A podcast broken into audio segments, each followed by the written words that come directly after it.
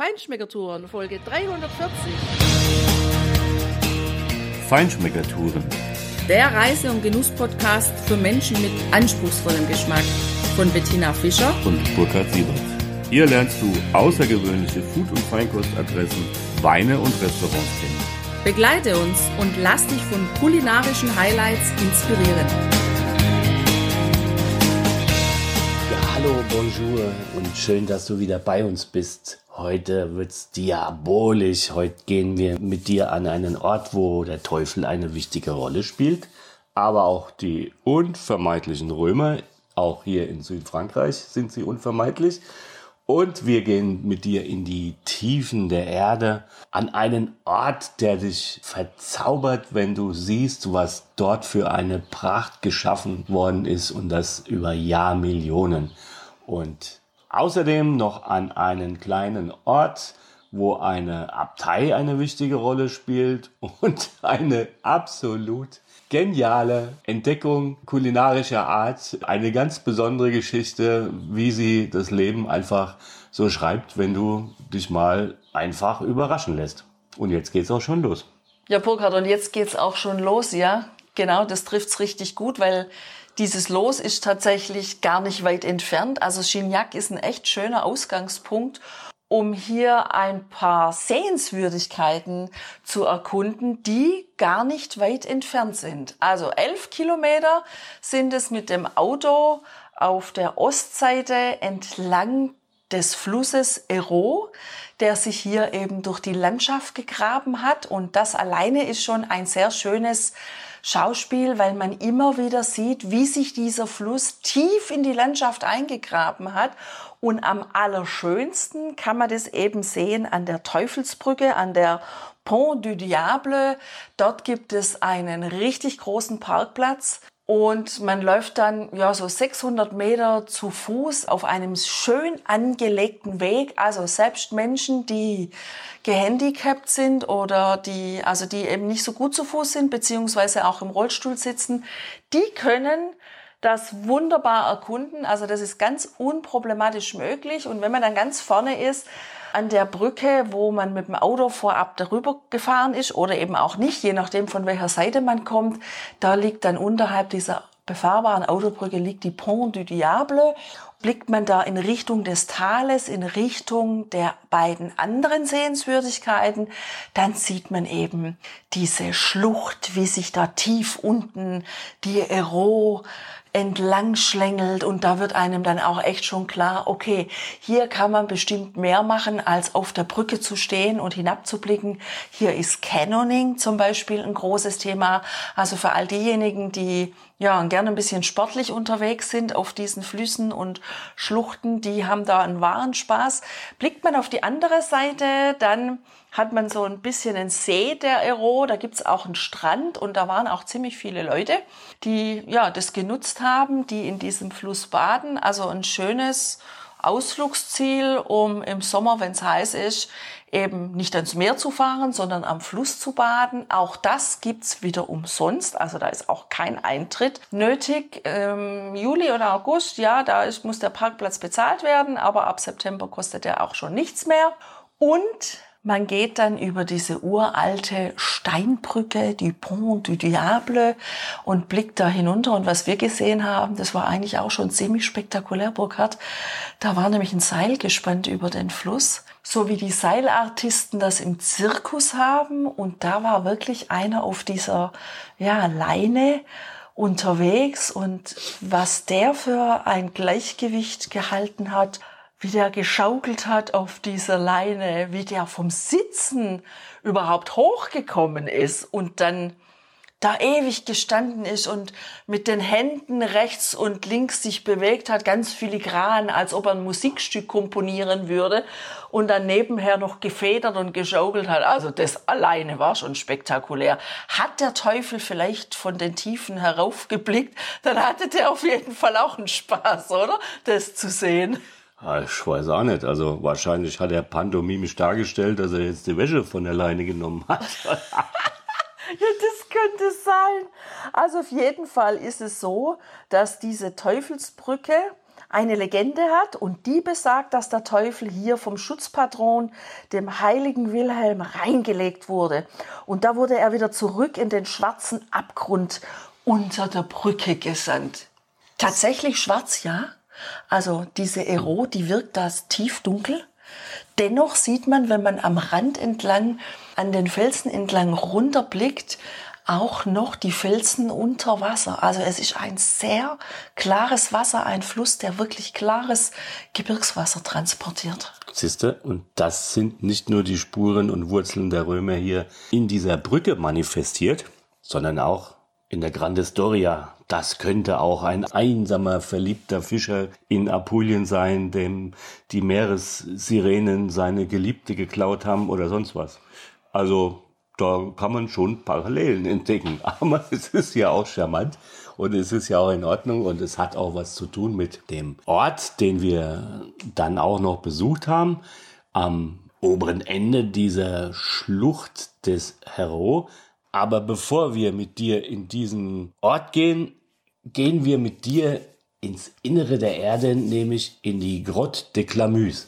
Das ist ein wirklich beeindruckendes Höhlensystem, was vor noch gar nicht so allzu langer Zeit erst per Zufall entdeckt worden ist, nämlich im Jahr 1945, als ein paar Freizeit- oder Hobbyhöhlenforscher aus Montpellier hier am Herod zugange waren, der zu der Zeit äh, sehr wenig Wasser geführt hat.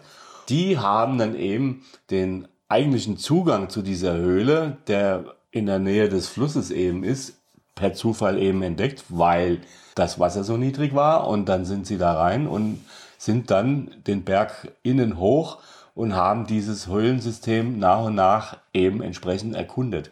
Heute ist der Zugang, den du nehmen kannst, auch ganz bequem nehmen kannst, auch für diesen Rundgang, den du wirklich sehr gut bewältigen kannst natürlich deutlich weiter oben, nämlich äh, oberhalb auch des kleinen Sträßchens, was ungefähr so, naja, ich würde mal sagen, Tina, 20 Meter, 30 Meter über dem Fluss, über der Schlucht da unten entsprechend geht. Dort sind auch äh, ausreichend Parkplätze, wo du äh, dein Auto hinstellen kannst und dann eben diese Grotte de Clamuse besuchen kannst. Das solltest du auf jeden Fall tun, wenn du hier in der Gegend bist oder auch wenn du wirklich am Meer deinen Urlaub verbringst. Das ist ja wirklich keine große Strecke hier hinten rein, aber ein grandioses Spektakel, was dir dort entgegenschlägt, was dich dort fast erschlägt und was einfach wunderschön ist. Also du musst auf jeden Fall gut zu Fuß sein, wenn du diese Grotte besichtigen möchtest. Denn es sind viele Treppen, die nach oben, wieder nach unten und dann wieder steil nach oben führen die dich von einem Saal in den nächsten bringen. Und jedes Mal, wenn du mit deiner Fotokamera oder deinem Handy dastehst, in diese wunderschönen Stalagmiten und Stalaktiten blickst, die entweder von der Decke hängen oder eben vom Boden hochwachsen, sich entgegen, ja, bewegen bzw. entgegenwachsen und wenn sie Glück haben, am Ende einer langen Periode nach Jahrzehnten, Jahrhunderten irgendwann aufeinandertreffen, dann denkst du, das muss die schönste Halle sein, das sind die schönsten Formationen, die du da siehst. Und du musst ganz viele Bilder davon machen. Und dann, nachdem der Grottenführer dir dann alles Wichtige darüber erzählt hat und du gehst weiter, kommst du in die nächste Halle und du denkst, wow, die ist ja noch viel schöner als die, die ich gerade gesehen habe. Und so geht es 900 Meter entlang durch den Berg. Etwa eine Stunde 20 bist du unterwegs oder eben nicht ganz unterwegs, weil am Anfang siehst du einen Film über die Entdeckung der Höhle. Wenn du dich für Steine, für Steinformationen, für ja, diese solche wunderschönen Naturschauspiele begeisterst, dann musst du da unbedingt hingehen. Also, ich habe in meinem Leben schon viele Höhlen gesehen, aber was ich da gesehen habe, das hat mich total geflasht. Ich habe da Formationen gesehen, die waren so irre schön, dass ich wirklich stundenlang damit hätte verbringen können mit meiner Kamera, um diese Formationen zu fotografieren, diese Nahaufnahmen zu machen, auch diese, ja, teilweise Köpfe, Tiere oder was weiß ich, was man da so drin erkennen kann, zu entdecken. Das macht einfach unheimlich viel Spaß. Und an einer Stelle zum Beispiel, da sind diese Formationen aus wirklich ganz weißem Stein. Das sieht aus, als ob Schneekristalle von der Decke wachsen und das in einer Unmenge, dass du das Gefühl hast, du läufst durch einen Schneeteppich hindurch, der breitet sich über dir aus und das ist einfach total irre schön. Was die dann auch noch gemacht haben, ist eine Show an einer Stelle. Da ist man relativ weit oben auf einer Plattform und dann sagt auch dieser Höhlenführer dann so, jetzt mache ich das Licht aus und jetzt genießen wir eine Show mit Musik und das ist schon wirklich spektakulär, was die da gemacht haben.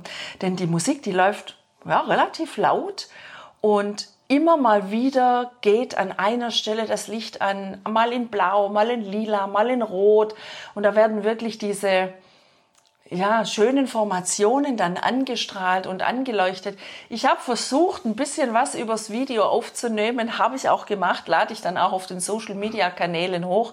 Kannst du dich da mal umschauen? Also das ist schon wirklich spektakulär, diese, ähm, diese Höhlen, diese Grottenführung. Und wenn du aber jemand bist, der gerne sportlich unterwegs ist, der auch so ein bisschen Spielerei daraus machen möchte, dann gibt's da auch wirklich noch ein Extra. Also in einem anderen Eingang, das muss man allerdings vorab buchen. Da kann man dann auf Seilen durch diese Grotte laufen oder sich hangeln oder wie auch immer. Also da muss, da muss man wirklich sportlich sein. Und die haben dann auch noch eine dritte, eine dritte Möglichkeit. Die bieten sogar so ein Escape-Spiel an mit einem ja, Begleiter, der da mit einem durchgeht durch diese Grotte. Ja, also kann man jetzt gut finden oder schlecht finden, muss man haben, muss man nicht haben, aber jedenfalls gibt's das da. Was du aber auf jeden Fall tun solltest, damit du dieses wunderschöne Naturschauspiel selber entdecken kannst, ist, du solltest vorab ein Ticket buchen, das geht online. Wir haben uns darauf verlassen im Anfang September, dass eben die Urlaubszeit vorbei ist und dass wenig los ist. Wir hatten aber tatsächlich ein wahnsinniges Glück, denn die Führung, die letzte Führung, die wir nehmen wollten, die war ausgebucht, aber wir kamen gerade zu der Zeit, als die vorherige so fünf Minuten schon im Gange war und dort durften wir noch mit. Also, damit du es safe anschauen kannst, buch das Ticket online vorab, wirklich. Das ist ein gut gemeinter Rat. Ja, und auch wenn du dich nicht so sehr für das interessierst, solltest du dir wirklich diese spektakuläre Höhle wirklich anschauen, weil ich finde, du siehst, was hier in Hunderttausenden von Jahren gewachsen ist und immer noch wächst. Das zeigt einfach auch, wie, ja, wie kurz einfach so ein Menschenleben ist und die Spanne, die wir hier meinen müssen, dominieren zu können. Es, glaube ich, prägt oder öffnet ein bisschen auch den Blick für die Umwelt und die Natur, wenn du das einfach siehst. Und das finde ich, ist auch ein, ein guter didaktischer Auftrag, den dieser Ort erfüllt aber er ist vor allem ein Ort von wahnsinniger Schönheit. Du kannst dort Orgeln erkennen, du kannst dort auch Gesichter erkennen oder sonstige Dinge.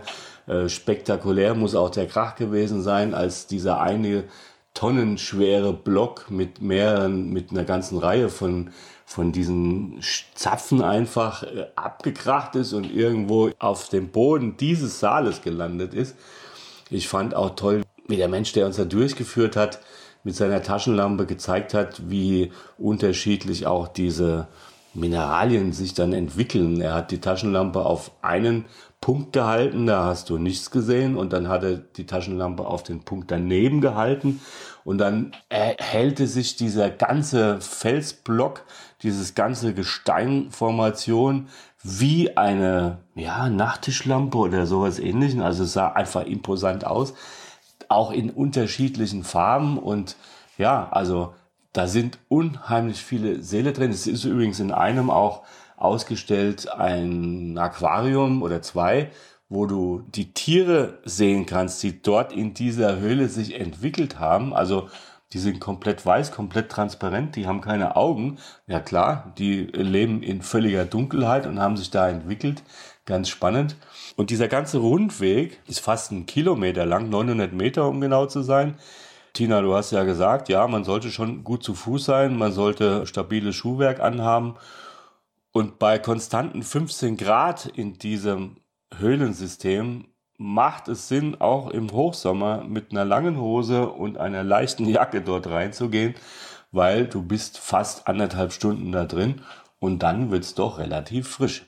Also, mit diesen Tipps ausgestattet solltest du ein grandioses Erlebnis in der Grotte de Clamuse haben und von da aus sind wir dann die Schlucht des Hérault ein Stück weit gen Norden weiter hochgefahren. Zwei, drei Kilometer mehr sind das nicht. Und da ist dieser bekannte Ort St. Guillaume-le-Dessert. Ich weiß gar nicht, wie man es ausspricht. Ob das was mit Nachtisch zu tun hat oder nicht, das wissen wir nicht. Auf jeden Fall ist es ein schöner, mittelalterlicher, kleiner Ort, die, der von dieser Schlucht quasi links weggeht in eine kleine Seitenschlucht hinein unheimlich beschaulich und pittoresk. Es gibt dort eigentlich, Tina, ja, eine, eine Straße, eine Gasse eher, muss man sagen, die so stetig nach oben führt. Und da hast du natürlich einige Restaurants und Bistros und äh, ja, schon einen wunderschönen Gebirgsbach, der da runterkommt in einem ganz grünen, schmalen Tälchen. Und dann gehst du diese Gasse weiter hoch vorbei an pittoresken Hauseingängen mit ganz lustigen Treppen teilweise davor. Da gibt's dann ein de sonst irgendwas, also ein eigener Name für einen Aufgang, ein Treppenaufgang in zwei oder drei Häuser. Das ist wirklich ganz nett anzuschauen. Am Ende dieser Gasse oben tut sich dann diese Abtei auf. Ja, und in dieses Kloster zog sich eben auch besagter Wilhelm, der den Teufel an der Brücke äh, hinabgestoßen hat, als Eremit zurück. Es hat einen sehr schönen Klostergarten, natürlich mit Weinreben, aber auch mit Kräutern bepflanzt. Also ein ganz nettes Ding mal zum Anschauen, auf jeden Fall. Es lohnt sich. Es sind schöne Anblicke in diesem Ort. Es gibt äh, auch zwei Parkplätze und in den Sommermonaten gibt es auch tatsächlich einen kostenlosen Shuttlebus von der Brücke aus, eine Navette. Das bietet sich an, weil ich glaube, die Touristenmassen, die diesen Ort dann im Sommer besuchen, da sind die Gassen dann schon richtig voll und die Parkplätze werden völlig überfüllt. Ich möchte noch was sagen, weil du vorher gesagt hast, du weißt nicht, warum das Le Dessert am Ende heißt. Ich glaube, ich weiß das weil für mich war der Hauptgang der Grottenbesuch. Und der Ort, der ist nice to see. Wer also aber schon mal Pitigliano gesehen hat, der weiß auch, wovon wir hier in diesem kleinen Ort sprechen, weil ja, am Ende sind's eben immer kleine Gassen, kleine Lädchen, alles super schnuckelig rausgeputzt und irgendwo steht dann eine Kirche, eine Klosterkirche oder überhaupt eine Abtei. Und das ist für mich das Dessert nach dem Grottenbesuch. Wahrscheinlich stimmt meine Interpretation hinten und vorne nicht, aber ich habe so empfunden. und es also, zeigt dir, lieber Hörer, liebe Hörerin, auf jeden Fall auch meine Präferenz. Erst die Höhle und dann die Abtei. Also du meinst quasi, Tina, hast du so einen Kaff gesehen, kennst du alle oder was? Im Prinzip schon, ja. naja, sie haben doch immer wieder ihren eigenen Charme, aber da bin ich bei dir. Wenn du die Zeit nicht hast, da hochzufahren, Du kommst auch ohne klar. Aber was? Aber jetzt geht's los, Burkhard. Du hast am Anfang angekündigt, dass wir irgendwo essen waren, wie das Leben halt so spielt. Und du wolltest da noch eine Geschichte erzählen. Also klar ist, so ein Grottendurchgang macht hungrig. Ja. Also aber auch der Weg vom Parkplatz an die Teufelsbrücke und zurück, das sind ja nochmal 1200 Meter. Ja. Und die Grotte waren ja auch 900. hochgerechnet mal 1000 Meter, ja, ja vom Parkplatz, Parkplatz hin und zurück. Sind wir schon bei 2000. Komm, sag zwei Kilometer. 200 Meter.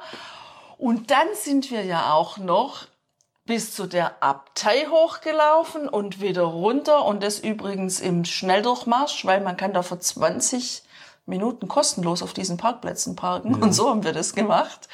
Ja. Also wir waren insgesamt, also Ah, gute- 20 Kilometer locker. mit dem Auto auf jeden Fall und drei oder dreieinhalb Kilometer zu Fuß unterwegs. Das macht hungrig. Genau, das macht hungrig. Und dann haben wir eben geschaut, was gibt es denn da für Restaurants, weil es war ja schon durchaus etwas vorgerückter Stunde. Der Sonnenuntergang war schon durch. Es waren noch schöne Pastellfarben am Himmel, aber schon Richtung Dämmerung.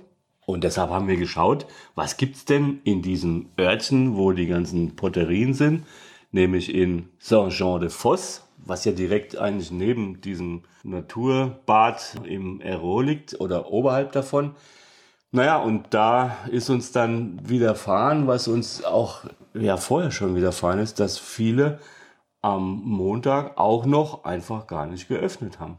Und dann haben wir überlegt, dann fahren wir einfach nach Gignac und versuchen da irgendwo unser Glück. Und dann hast du aber, glaube ich, noch diese kleine Pizzeria gefunden, Le Cristalla. Dann haben wir gedacht, gut, wir schauen einfach mal vorbei, was uns da erwartet. Und ich sag mal, der erste Anblick dieses Etablissements, muss man sagen, ich war eher nicht geneigt, da einzukehren. Äh, weil es war einfach eine Pizza zum Mitnehmen Bude erstmal, von außen so erkennbar. Naja, so ein Rohbau halt. So ein Rohbau, genau. Also ja, es war Und Weihnachten war auch da. Weihnachten war auch da. Es hat vorne äh, ein paar kleine Tische davor, vor dem Eingang. Und dann haben wir gedacht, naja, ach komm, jetzt lass es uns einfach mal probieren. Wir nehmen einfach eine Pizza mit, holen uns äh, eine Buddel Rosé hier in der Domain und setzen uns auf die Veranda dort und spachteln halt die Pizza am Abend zu Hause quasi.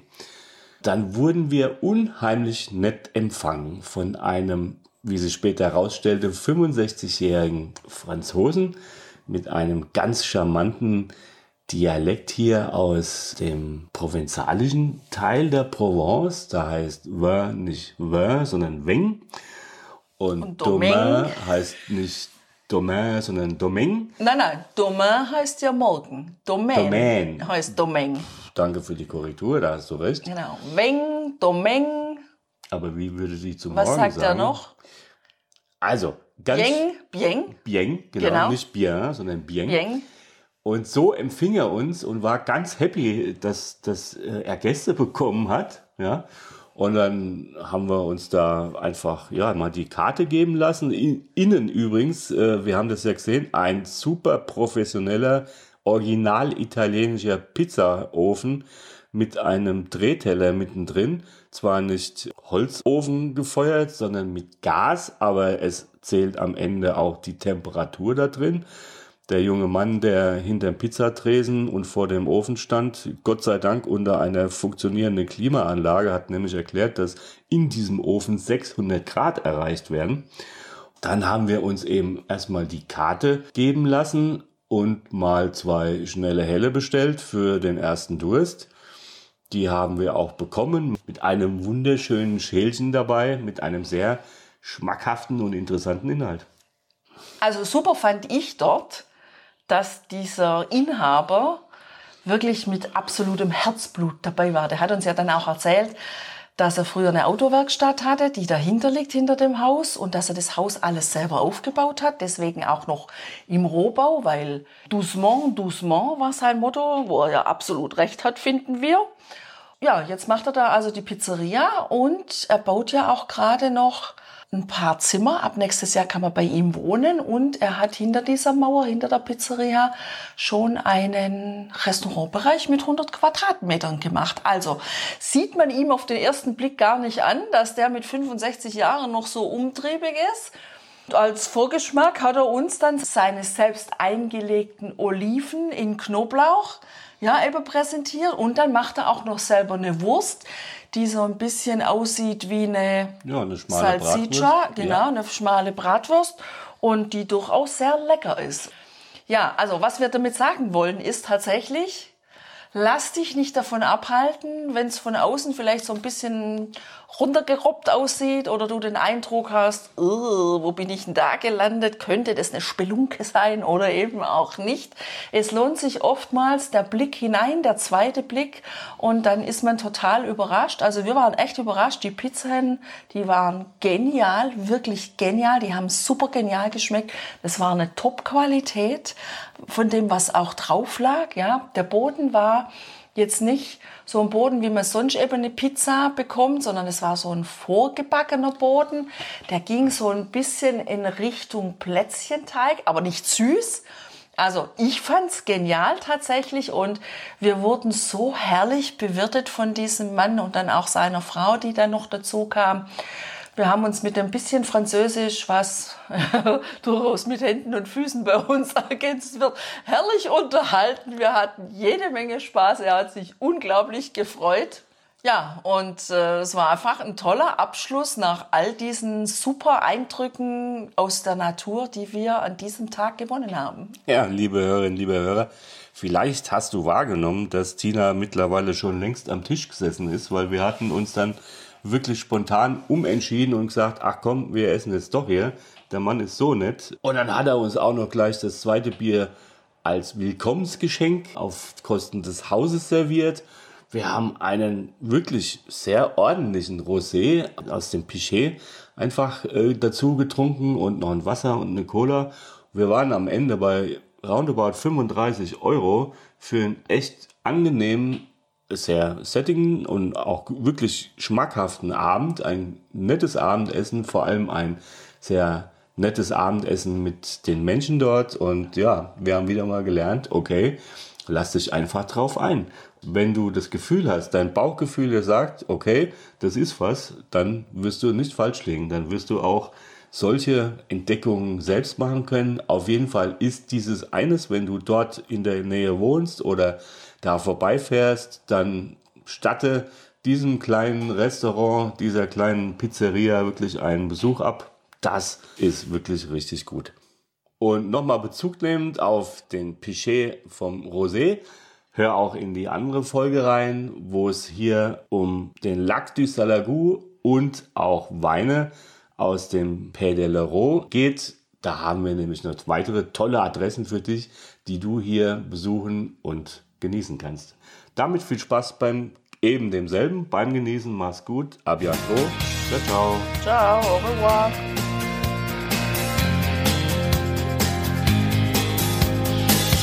Hier endet dein Genusserlebnis noch lange nicht. Komm rüber auf unsere Homepage feinschmeckertouren.de und schau dir die Bilder zu unserer Show an. Dort findest du auch wertvolle Links zu den heutigen Empfehlungen. Verpasst keine Neuigkeiten mehr und trag dich am besten gleich in unseren Newsletter ein. Wir freuen uns auf deine Anregungen für weitere Episoden und einen regen Austausch mit dir. Viel Spaß beim Genießen, denn du weißt ja, wahrer Reichtum besteht nicht im Besitz, sondern im Genuss. Deine Feinschmecker Guides Bettina und Burkhard.